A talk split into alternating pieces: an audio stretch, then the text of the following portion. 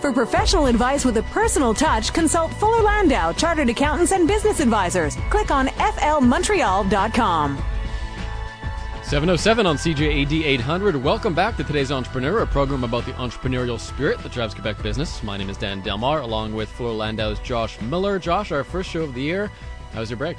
Uh, 2014 is uh, raring to go. Good break and a uh, little snowy outside. Winter is still here, but you know what? So many more stories to go through. Excellent. And yeah, uh, many weeks ahead of uh, interesting entrepreneur profiles. And tonight we welcome to the program Jason Della Rocca of Execution Labs. Jason, welcome to today's Entrepreneur. Hello. So first we begin with a really simple question. Tell us about Execution Labs. So Execution Labs is a, is a talent platform for game developers. We take experienced game developers, uh, give them the business resources, funding, mentorship, and coaching in order for them to not only create a game but also start a new game studio. We're we talking about video games uh, online, mobile? We we focus specifically on mobile games. Uh, it's the right kind of chunk of game. We also think it's a huge opportunity from a business point of view. I mean, mobile games have really blown up in the past, uh, uh, you know, three four years. How did you get into this? I mean, this is something that I mean, gaming has been around a long time, development. But where's your background? Is this something that you kind of jumped in out of nowhere? you've been involved in this for a while. Yeah, I mean, I, have been in the game industry probably uh, 17, 18 years or so. Uh, like most people in the game industry, this is still very much an industry of uh, of passion. Uh, most people working in games are, are very passionate about the art form. Uh, and oftentimes they grew up as as gamers, uh, and so they're very passionate to sort of make their own games, and, and you know whether they're artists or designers or programmers, uh, and so you know I, I, was certainly one of those gamer geeks, uh, well still am I suppose, uh, and, and, was really driven to to be part of the the game industry, and, and found my way in a while back. But that's it. So now, so you came in. Did you? I mean, you, what were you doing before Execution Labs came into play? Yeah, I mean, Execution Labs is only about a year old. Um, so when I first started, I was much more so on the technology side of things, uh, working on graphics chips and uh, you know networking, middleware, all this kind of uh, techie techie stuff. Uh, and then uh, you know I got fired a few times from a bunch of companies for various reasons, uh, and then I ended up being the the director for the Game Industry Association called the IGDA or International Game Developers Association, and it was sort of more just by chance because I had no clue what I was doing, and ended up you know, uh, going from a, a three month trial like probation period to, to doing it for nine years, uh, serving in, in, that particular role. And you're, I mean, right now you're bringing game developers, teams within Execution Labs to create it. Uh, I mean, was this idea in your mind before you came in? I mean, how did, at what point does the light bulb go off? What were you doing that it, that it happened? Yeah, so so a lot, a lot of different inspirations uh, for Execution Labs. Uh, after nine years of running the industry association, uh, I stepped down and was doing consulting, uh, more so on the business side as opposed to more of a designer art side. And uh, a lot of the work that I was doing was with governments around the world on how to foster or grow the game industry in their particular region or, or country. So I was very fortunate. I got to fly over the world. You know, one week you're in Brazil, the next you're in Malaysia, and you know everywhere in between. Um, but very fulfilling work in terms of trying to create an entrepreneurial ecosystem specifically around games and, and game development with governments entrepreneurial system with governments. Well, with the support of governments, okay. right? I mean, so what a lot of governments will do is they'll kind of identify hot sectors or hot industries where there's, you know, it's a growing industry, et cetera, and today games amazingly are on that sort of top three, top five list, along with biotech and cleaner green energy, etc. Uh, and so governments will sit around the table and say, "Well, we've identified games as a good business to have in our country, but geez, we have no clue how game economics work and so on." And so they would call me up and say, "Well, we need some help to figure out, you know, what incentives do we put in place? How do we, what, you know, what, what systems can we do to support the growth of, of, of game studios? And one of the things that I was often advocating was this idea of uh, uh, startups, of seed investing, on, on doing the things necessary to get kind of homegrown companies to, to, to get started, to create their own intellectual property, their own games, uh, and really sort of build things from the ground up. Uh, and this idea of, of incubators, accelerators, you know, as part of that discussion, Um, and then there's a um, an early stage investor uh, in Montreal called Real Ventures mm-hmm. that was having similar ideas. They thought there was an opportunity in Montreal to kind of disrupt the talent pool a little bit uh, and, and provide this kind of platform uh, to help developers become entrepreneurial and build their own games. And we sat down for lunch one day, and they sort of said, "Well, hey, you know, stop just advising governments to this. Why don't you do it yourself?" And you know, we're pretty interested in this, and you know, don't screw it up, and we've got some some money, some funding for you. And it just went click. The yeah. uh, the thing I find interesting is I, I, hear about a lot of incubators, particularly in the tech industry, but not very many uh, when it comes to gaming. I can't think of any. Are you are you unique in, in Canada in the world in that respect? So uh, we are quite unique. I mean, Execution Labs. I would not say is the first incubator in the world. There had been other efforts.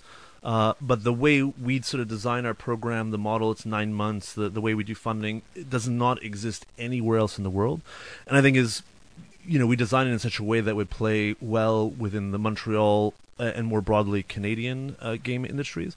Um, there are a few others around the world, but but really not as comprehensive uh, as what we're doing. Um, but we were certainly inspired by uh, other accelerators, incubators. I mean, in Montreal, there's a really good one called Founder Fuel, but it's more broadly for technology, you know, mobile web, e-commerce, etc. It doesn't really do games. Uh, and of course, the big one is down in Silicon Valley called Y Combinator. Uh, Techstars is another very popular one. So we we were inspired by a lot of different models, uh, but because we're games and games only, and specifically mobile games. We really thought of ways to optimize that pipeline to really think about well what's the outcome that we want and we design sort of the black box in the middle the model in the middle to achieve those results. Why montreal? Why did you stay here? I mean you traveled throughout the world uh, and you saw these locations with the talent everywhere. Why'd you pick montreal? Yeah, well, so so uh, great question. I mean, Montreal is really a hotbed of game development uh, in terms of uh, its position within Canada. It's certainly the number one game development hub within Canada, uh, and and Canada more broadly is ranks sort of third behind the U.S. and Japan from a game production point of view. Uh, so the talent is there, but what's what's interesting is the Canadian, and especially the Montreal development community, was very much weighted towards large sort of big productions. Mm-hmm. Uh, you know, Assassin's Creed, great game, very very famous game made right here in Montreal. You know, sold for millions and millions of units. Uh, Eidos, Tomb. I mean, there's a bunch of great great productions happening here, but all huge, requiring millions of dollars, you know, even upwards of seven, eight hundred people on a development team. Um, and while you know, if you have one of those hits, you know, for example, uh, mm-hmm. Call of Duty, uh, you know, in one day makes a billion dollars, or Grand Theft Auto, you know, if you have one of those hits, great. But the industry is shifting more and more towards mobile, digital, online, uh, using freemium or free to play business models, um, and you know, so so part of our motivation at a macroeconomic level was to provide some diversity within the Montreal and Canadian ecosystem, and and I mean, in some ways, provide an opportunity for uh, developers who wanted more creative independence to sort of break away from the large huge productions and say, well, I've got an idea. Today's entrepreneur on CJAD 800. Our guest is Jason Della Rocca of Execution Labs. More with Jason in a second, but. For professional advice with a personal touch, consult Fuller Landau, Chartered Accountants and Business Advisors. Click on flmontreal.com. Inspiring stories from outstanding business people. My name is Dan Delmar, along with Fuller Landau's Josh Miller. On today's Entrepreneur, our guest is Jason Della Rocca of Execution Labs, and Jason uh, Jason heads an incubator uh, for particularly for online mobile, mobile gaming. Um, so highly specialized, Jason. Uh, not very many services like this for for you know uh, for uh, innovators in in the gaming industry around the world. Um, it, so you were saying, I mean, Montreal clearly is is a very good place to be uh, in this industry, is it not? Yeah, absolutely. I mean, it's uh, the model we have really requires that the people coming in are experienced developers, programmers, artists, designers, producers, etc. Uh, we're not teaching them how to make games. We you know we don't take kids out of school. Uh, in fact, some of the teams we have you know have upwards of of uh, you know 10, 12 years of development experience. Now, that being said, they are rookie entrepreneurs. You know, they've been part of very large production teams. They've been very focused on very, you know, granular technical tasks. So super skilled from a development and production point of view. Uh, and they may have the entrepreneurial spirit. And in fact, that's part of our interview process is to really get a sense of you know, if we throw these people, you know, in, in the dungeon, will they will they survive, uh, and will they persevere and sort of do the things that are required to succeed a, as a business person, as, as a startup studio?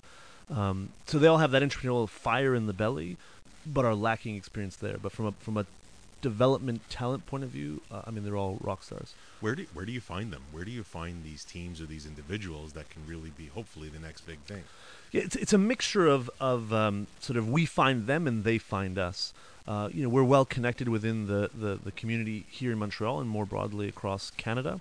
Uh, and so we, you know, we go to various events and community networking uh, uh receptions, et cetera, et cetera, uh, and we're able to, you know, identify some of the hot talent and encourage them to, to, to come on board and be part of the program. And then the reverse happens as well, where sort of out of nowhere we get an email or a phone call or, or someone just contacts us and say, you know, I, I want to take the dive. I want to, you know, be an entrepreneur. I want to start my own studio. I, you know, I want to give this a shot, and they come see us. So you must get quite a number of, requ- of requests, and you know, how do we get to join? Because you're offering this phenomenal service, this phenomenal coaching, this phenomenal base of information which you want to share your vetting process, your interview process. Maybe can you give us maybe a couple of highlights of the things you look for and the process you take to really bring out or, or select the best group? Sure. So it, it starts with a an online application form where the teams fill out information about themselves individually, uh, then their history as a team, what have they done together, etc., uh, and then uh, a bit of information on the project that they're dreaming about that they want to do if they're mm-hmm. to be accepted in the program uh, we really emphasize on the team, on the team dynamics, uh, complementary skills, communication styles. Uh, you know who's filling in what role, who's the sort of the idea person, the visionary, who's the, the one really thinking about the, the you know the cash flow and the dollars, business elements, who's more the technical lead, who's the artistic lead. Is this based on interviews, or you're doing like psychometric testing, or like, you know how yeah. deep do you get into their Jet, characters? Jedi mind tricks. Uh, we bring we bring them in. Yeah. we, we bring them in for face to face. We call them meetings, not interviews, since we're not offering a job. We're right. you know platform for them to start their own companies. So so yeah, we, but it's a really uh, intense process where where we're kicking the tires, we're challenging them, we're seeing to what degree they're uh, able to take feedback and, and criticism. Uh, you know, how driven are they from the business point of view, or are they really sort of just looking to have a creative outlet? Because there has to be a, a kind of a marriage between well creativity and innovation, but also they realize that they are going to make money with this. Uh, you know, since we do have investors that you know want to see uh, you know their money back to a certain extent. Jason Della Rocca, our guest on today's Entrepreneur. He's from Execution Labs. More after the break at 723.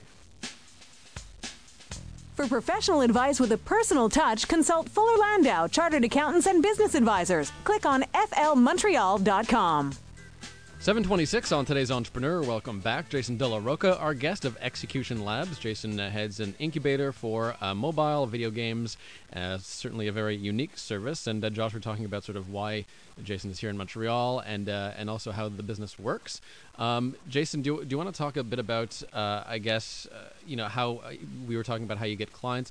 how do you market the Execution Labs? Well, oh, it's. I mean, there's actually two pieces of the marketing. I mean, the one part is execution labs towards the industry, so kind of an internal uh, marketing where you know we have to do things to attract talent uh, and want developers to sort of take that entrepreneurial leap uh, and so, how do we market ourselves? You know, I mentioned briefly before the idea that we go to various conferences and networking events, uh, you know, to meet to meet talent, uh, and that's part of us being seen as as sort of knowledge leaders and leaders within the the community. Uh, we do other things to kind of keep a high profile. Uh, you know, we have our social media outlets, and we you know tweet and have our Facebook updates and all that kind of stuff, just to kind of keep a, awareness within the community. I mean, that's one particular challenge. The other one, which is the much greater challenge, is working with the teams once the games are made because they're taking their games directly to the App Store and Google Play and they're trying to find, you know, tens of thousands, hundreds of thousands of gamers, of, of users to download the game and play the game. And so there too, we work with the teams uh, and and provide expertise on, on how to how to go about that. What do you find is the best outlet for this kind of consumer facing marketing?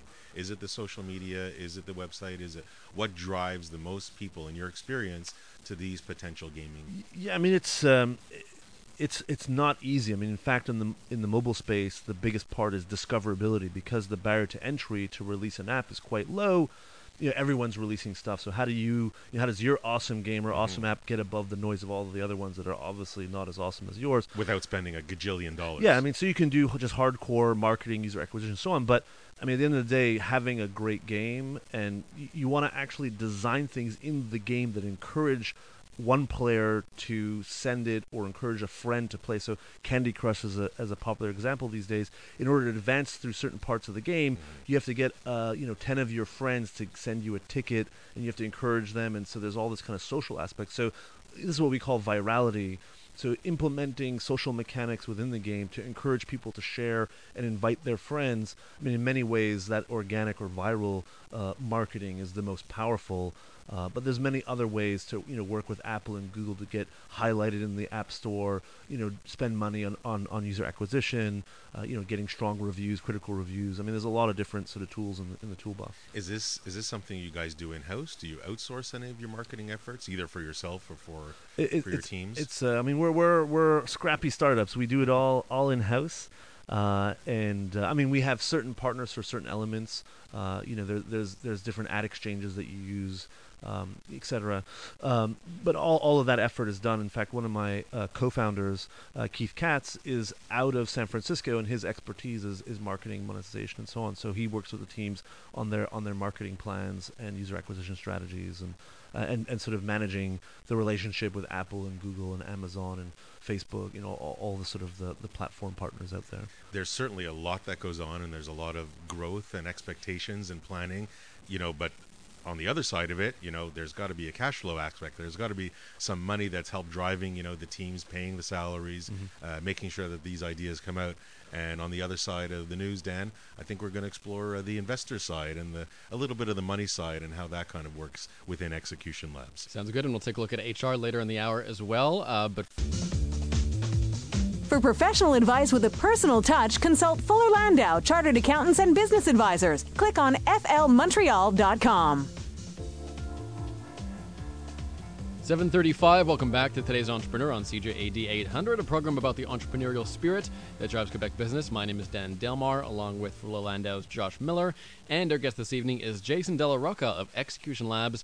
Uh, he is an incubator for uh, mobile uh, video games, and uh, certainly, Jason, uh, obviously you have to work with a lot of investors. Uh, tell me how, how that process goes. Is it sometimes a hard sell to convince angel investors to get in on an industry which is still in its infancy? Yeah, so the, the game industry has certainly had a, an interesting history with uh, with the venture or investment uh, community.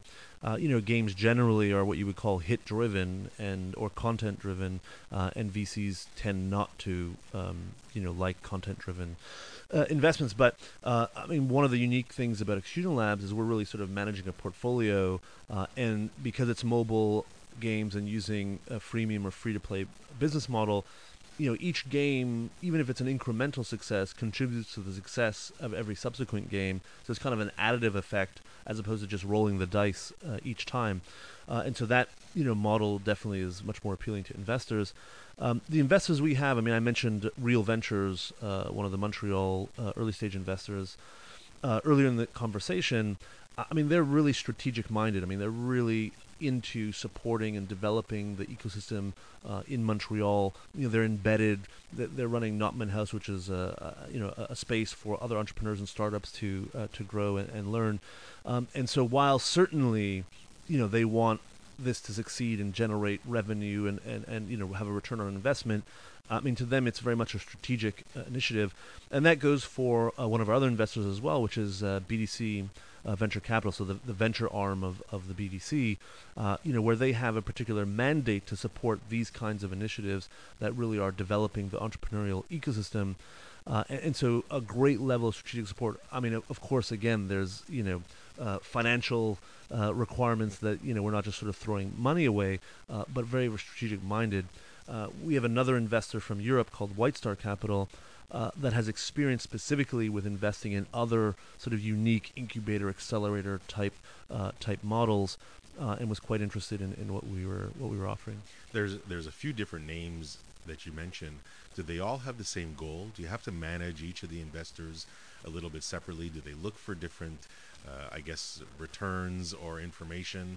How do, how do you manage and balance all of them. Yeah, I mean, interestingly enough, uh, for those who are not sort of familiar with the venture side of things and pitching and sort of seeking out uh, angels and whatnot, um, it's actually a really sort of human process. It's it's really uh, uh, in many ways illogical or irrational, emotional. Uh, you're really building relationships uh, on trust and faith, on on vision, etc. And credibility. And credibility, track record, all of these things. You're really managing relationships with people who who believe in you.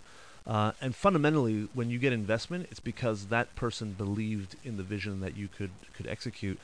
Um, and it, it's really, you know, the, the numbers come secondary, right? I mean, every conversation that I've had with potential investors, it's been much more about vision, track record, street cred, all that kind of stuff.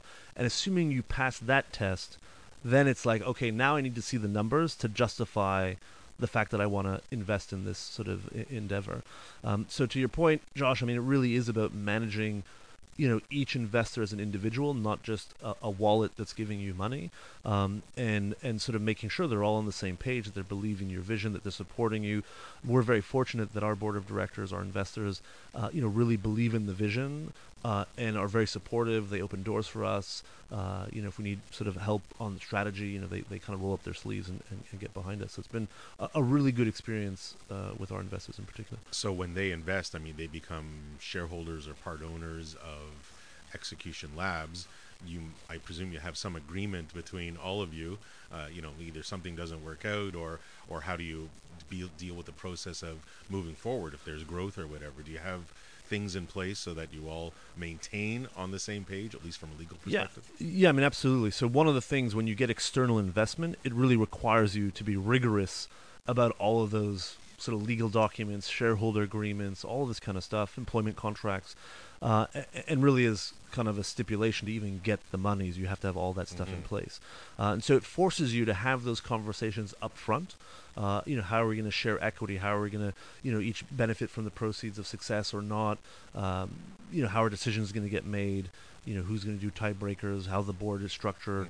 Mm-hmm. Um, you know, those, those are quite you know huge documents that you have to to dig through and are a bit daunting if you've never done it before and a, potentially a long process yeah yeah i mean our our, our model because it is quite unique uh, and new we couldn't really use the vanilla templates and and did require some amount of of uh, of uh, sort of custom work you know, luckily one of my other co-founders has a, a mind for these and the patience to read hmm. through all of it. So uh, this is uh, Alex uh, Pelletier Normand, who has a huge amount of experience, more so from a production point of view, but you know, really sort of patient uh, and digs through all of that. Um, and uh, yeah, I mean, you really have to take the time uh, and sort of don't just sign stuff because you don't want to, you know, read through things. But speaking of, you know, you're talking about legal and and certainly there's a protection aspect. I mean, you're dealing with with what everybody knows is intellectual property or IP, uh, with all the games and the development that's going on. What do you do to protect yourself? How do you deal with so that nobody else steals your ideas or the team's ideas? Yeah, I mean the challenging thing is um, ideas in and of themselves are not protectable. Uh, I mean, the game industry is primarily a copyright or trademark-based uh, industry. Um, you know, so you can certainly uh, trademark Angry Birds, the logo, and sort of name and treatment and so on. Um, but you cannot necessarily, well, you shouldn't be able to protect, uh, you know, the the concept or the idea of shooting birds in the air, mm-hmm. you know, kind of thing. Um, you can protect that exact implementation of it, and someone can't sort of screen for screen, you know, drawing per drawing uh, duplicate it. Uh, but this idea of cloning within the game industry is actually quite a big issue where, you know, an innovative developer will create a game that sort of hits it big, and then you have some of the sort of more corporate studios that will say, oh, well, look at that one, it's hot, let's just grab it and clone it. Uh, so it definitely is challenging. I mean, at our scale, we really push the teams to be open uh, and share what, what they're working on. We find that the value of getting early stage feedback and input uh, is better than the risk of, of your idea being uh, stolen.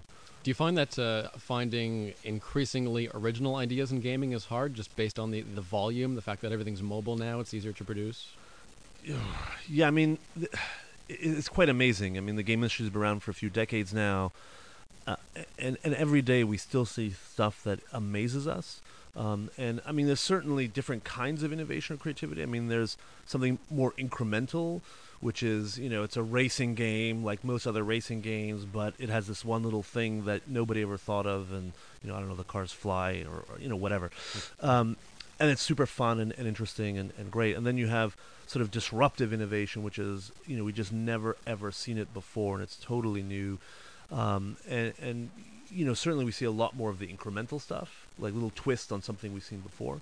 It's more rare to see the hugely brand new disruptive stuff, but I mean it still happens in the game industry, and in part is why this industry is so exciting.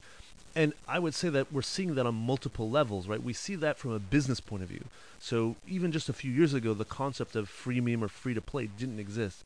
So that's a massive, massive business model innovation that totally is disrupting and changing how the game industry works you know, from a design point of view, creativity and cultural point of view, the types of games we're seeing, the subject matter they're addressing, um, you know, is, is very. We, you know, the game, amazing game where um, you know you're sending uh, uh, people to concentration camps, and you don't realize that until the end of the game, and then you're all conflicted. Uh, uh it's, it's, a really interesting game called Train, uh, just as a sort of one example. So from a cultural, aesthetic, you know, games as expression point of view, we're seeing innovation happening still on a massive scale, and then technologically as well, of course. Do you have to deal with social responsibility when it comes to gaming? I was going to say in controversy because that, that last idea. I mean, uh, you know, is do you have to sort of is there a, a controversy threshold among your investors? Well, so I mean, Execution Labs, I would say we're not making concentration camp games. Uh, you know, that's that's more sort of uh, you know arty. Uh, th- those kinds of games, while amazing, are not necessarily commercially viable. So the games we're doing generally are commercially viable for for a more mainstream audience. So we tend not to get into what would be perceived as uh, you know potentially controversial. Uh, but the game industry as a whole, you know, certainly has um, certain stigmas uh, and cultural challenges uh, in terms of you know fear of violence and censorship and addiction and all these other kind of fun fun topics. So I mean, certainly from a cultural point of view, we're you know the the scapegoat of, of the day. And speaking of culture, I know there's because you bring on so many different teams, the culture and the human resource culture within the office, uh, I'm sure plays a huge role and something that we think we should uh, get into. So after the break, let's talk a little bit of human resources. HR after uh, after the break on today's entrepreneur. Our guest is Jason Della Rocca of Execution Labs. It's 7:45. Um. 7:48. Welcome back to today's entrepreneur. Our guest this evening, Jason Della Rocca of Execution Labs, and uh, let's talk some HR right now with uh, Micheline Maillet, HR specialist with Fuller Landau, and certainly Josh. Uh, Jason's business has a very unique uh, HR challenge. Well, I, am wondering, you know, just as he got in, and you know, he certainly puts a bunch of teams together. It's different ages, it's different backgrounds. Uh, I would say just quickly before we get to Micheline, Jason, uh, when you started this business, I, I guess what was the first eye opener when it came to human resources for you? Yeah, I mean, definitely dealing with the sort of interpersonal relationships of the team members was probably the biggest surprise we had. Uh, you know, we were sort of very heads down and focused and you know into into production. But at the end of the day, you know, it really is a pressure cooker environment. You have different personality types: introverts, extroverts, engineers versus artists, uh, and managing and sort of coaching them through some of sort of these gnarly situations actually took you know a decent amount of time that we were not accounting for thinking about going into it. And, um, it's super critical. And I, I mean our situation is unique but i think this is probably true of sort of just companies and business everywhere yeah, definitely. I mean, I think integrating people into the company culture is already difficult, but here you're integrating actual teams that probably have their own background into a company culture, like a different company culture, probably, which is probably more structured and maybe less than you know what they might have had going into it. So yeah, definitely a challenge. You know, I think it's probably something common, even though it's something definitely unique in your case. But I think most companies probably have some type of issue you know, when you're hiring somebody new to get them into the corporate culture, a lot of people assume that, you know, an employee is an employee everywhere, but they don't always realize how unique their own culture is and how there's all these kind of, you know, unsaid rules that come in, in any workplace that they might not know going into it. You know, there's you say unsaid rules, but at what point do you take those unsaid rules and and make your manual or really list things out? Uh, I mean, it's tough to do with a culture side, but certainly as a set of actual rules go, could that help with the integration? Yeah, definitely clear policies and procedures. I mean, they're definitely going to help with the integration, so they'll know. Um, you know, in one environment, maybe skateboarding down the hallways is fine, where another one, you know, is it's totally not. So I mean, that's maybe an extreme example, but you have some things that are sometimes more subtle that you might not even put in an employee manual. Like I've seen companies where walking through the office with your winter boots on is a huge no-no where other places maybe they don't mind. So you could hire somebody new and they might not think about I'm going to go walk to my desk and put my shoes on, but in that company it's like a huge. It's an issue at my Yeah. office. Actually, I don't own boots. I'm sorry. Jason, I mean, how do you bring the various teams Mm. Uh, to get into your culture? And I don't, maybe that's part of the vetting process to begin with. Yeah, it, it definitely is. I mean, it, it is a two-layered culture in many ways because there's the teams as sort of microcosms of culture. So each team is trying to develop their own identity and their own company as a, as a micro studio, and then there's the larger sort of lab culture, which is all those micro studios then under the same roof, kind of rubbing shoulders and working side by side. Um, one of our approaches is to be very transparent. So on our website, we list our kind of company cultures, uh, sorry, company values. Uh, so it's very upfront. We try to sort of live by those values. I think what's important, certainly in larger companies, is you might have the written rules, but then there's the stuff that people really do, and you kind of like to what extent is that cohesive or not. Um, so we don't have, other than our values, we don't have a set of policies and rules. We just kind of like live it every day. Uh, and, it, and it is part of our recruiting process that, uh, just as an example, this idea of being able to give and take feedback and criticism is central to our process because we have mentors coming in and so on. And I- I mean, we do that in the meeting. We say, "Oh, we don't like your idea." You know, how about th-? like we on purpose challenge them to see do they freak out or they're like, "Oh, okay," I, you know, or, or is it kind of a conversation? And recruitment certainly plays a huge role. That, uh, Yeah, that for I'm sure. sure. I mean, I think being able to clearly identify what will make a person fit well in your culture is very important. For example, smaller companies, maybe they're looking for somebody who's very entrepreneurial, who could work maybe um, with less clear instruction, that type of thing. Where maybe a larger company, they might prefer people who are able to work by the rules and abide by procedures and that type of thing. More on HR and gaming with Jason Della Rocca of Execution Labs on today's Entrepreneur at 753. For professional advice with a personal touch, consult Fuller Landau, Chartered Accountants and Business Advisors. Click on flmontreal.com. Inspiring stories from outstanding business people. Welcome back to today's Entrepreneur. Remaining moments now with Jason Della Rocca of Execution Labs, and we're talking HR, uh, particularly when it comes to the video game industry, with Micheline Maillet of Fuller Landau. Josh. and we're talking about integration you know kind of a how do you how do you get your team member to understand and be part of the culture and Micheline maybe you've, you've seen a, a, a couple of, of choices or a couple of examples that work that try and really build that that inclusion For sure. I mean, a lot of it goes, um, you know, past the recruitment into the actually orientation or onboarding when they're bringing the person into the team. So yes, we talked about policies before, but to get a better idea of the more informal side, maybe of the work environment, some companies actually set up a buddy system where they have an existing employee teamed up with the new person, which can kind of show them the ropes of more like the, you know, the unspoken rules maybe that the company has. And I would say another key element is also just from a management perspective, sometimes people th- take certain things for granted. So, you know, that certain things are going to be done a certain way or that certain, certain things happen a certain way.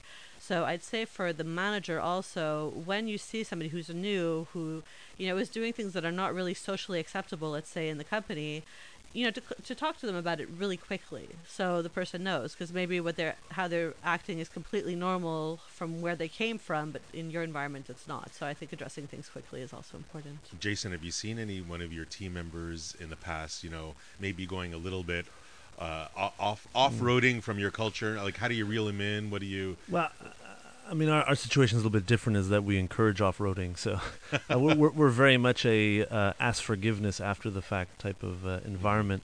Uh, you know, because we are pushing boundaries, we're innovating. It's a unique u- in, It's environment. It's a creative environment. Um, but I mean, there's definitely situations. Uh, I mean, just as one example, because it is a shared workspace, team members sometimes tend to get very loud as they're debating topics and stuff. And in the early days, it became quite disruptive, and people didn't realize. Sort of as Micheline's saying, it's like you have to say, okay, everybody, like I'm trying to work, and everyone's just cheer, you know, being too loud. If you're going to get loud and you're going to have a big sort of brainstorm session, go into the meeting room and sort of lock yourself in, so you're not disrupting the whole, you know, the rest of the lab. Um, so that's just sort of one little example of that. Micheline, do do team building exercises work? I mean, either getting a group out of the office or within. I mean, does that bring or help institute a culture? it's it's difficult. I mean, I think it depends on on the activity and what you hope to get out of it. It's not. It's never going to be a miracle solution. I think it's a good way to get people to know each other in a more informal setting, which can be nice. Um, yeah, I mean, it's not. Uh, it's it's a good idea, but I wouldn't say it's you know not going to make miracles for you or anything like that. And in the interview process, is it? Do you think it's easy to ask certain or specific questions to try and get a feel for the culture, the type of characteristic of the of the individual you're hiring, Yeah. and see where that fits? That's probably one of the better places to try and make sure that it could work in the long run. Definitely. I mean, there's the interview, the type of questions you're going to ask to see what the fit of the person's going to be. But I'd say something, uh, you know, a big issue that I see is in terms of the employer giving the empl- the potential employee a realistic expectation of how the company is run. You know, so they might say, "Oh yeah, we're very transparent, we're very innovative," and maybe they're not that transparent or innovative. So I think also having a realistic self-assessment of your work environment um, you know, the, your good points and your weak points to make sure that you're not selling somebody, uh, you know, the wrong thing when they start. Really, uh, you know, if you're if you want the right culture, it starts from the top, and if uh, it doesn't start from the top, then uh, certainly there's going to be a whole mix of bad things that could happen afterwards. so as we come to the last moments of the show, we'll turn to Jason, and uh, in his many years of experience, uh, we'll kind of turn to him and say, what one piece of advice would you give to today's entrepreneur? Yeah, I mean, I think that the most critical thing is to embrace failure. I mean, failure is such an amazing uh, way to learn. Uh, I mean, I've certainly failed a tremendous amount and fallen on my face on, on many occasions.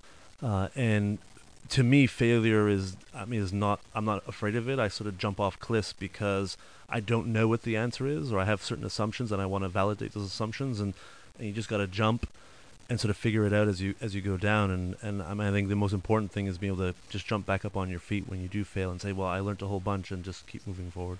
I think it's great. And, and Dan, the one quick takeaway I'll, I'll leave you with is what I've learned from Jason is, you know, you can you can have the right gut feel and you can you can not be afraid to fail, but it starts with a base knowledge. It starts with being an expert, knowing what you do, and then from there building a team around with the idea to make it happen. Micheline Maillet, a, f- a specialist with HR at Fuller Landau. Thanks for joining us again, Micheline. Thank you. And of course, Jason Della Rocca of Execution Labs. Uh, fascinating business, very unique business. Thanks, Jason, for stopping by tonight. Thank you so much. And Josh, we'll see you uh, back next Monday night at 7 p.m. Mitch Joel of Twist Image, speaking of Exactly. tech, will be on deck on today's Entrepreneur. It's 8 p.m.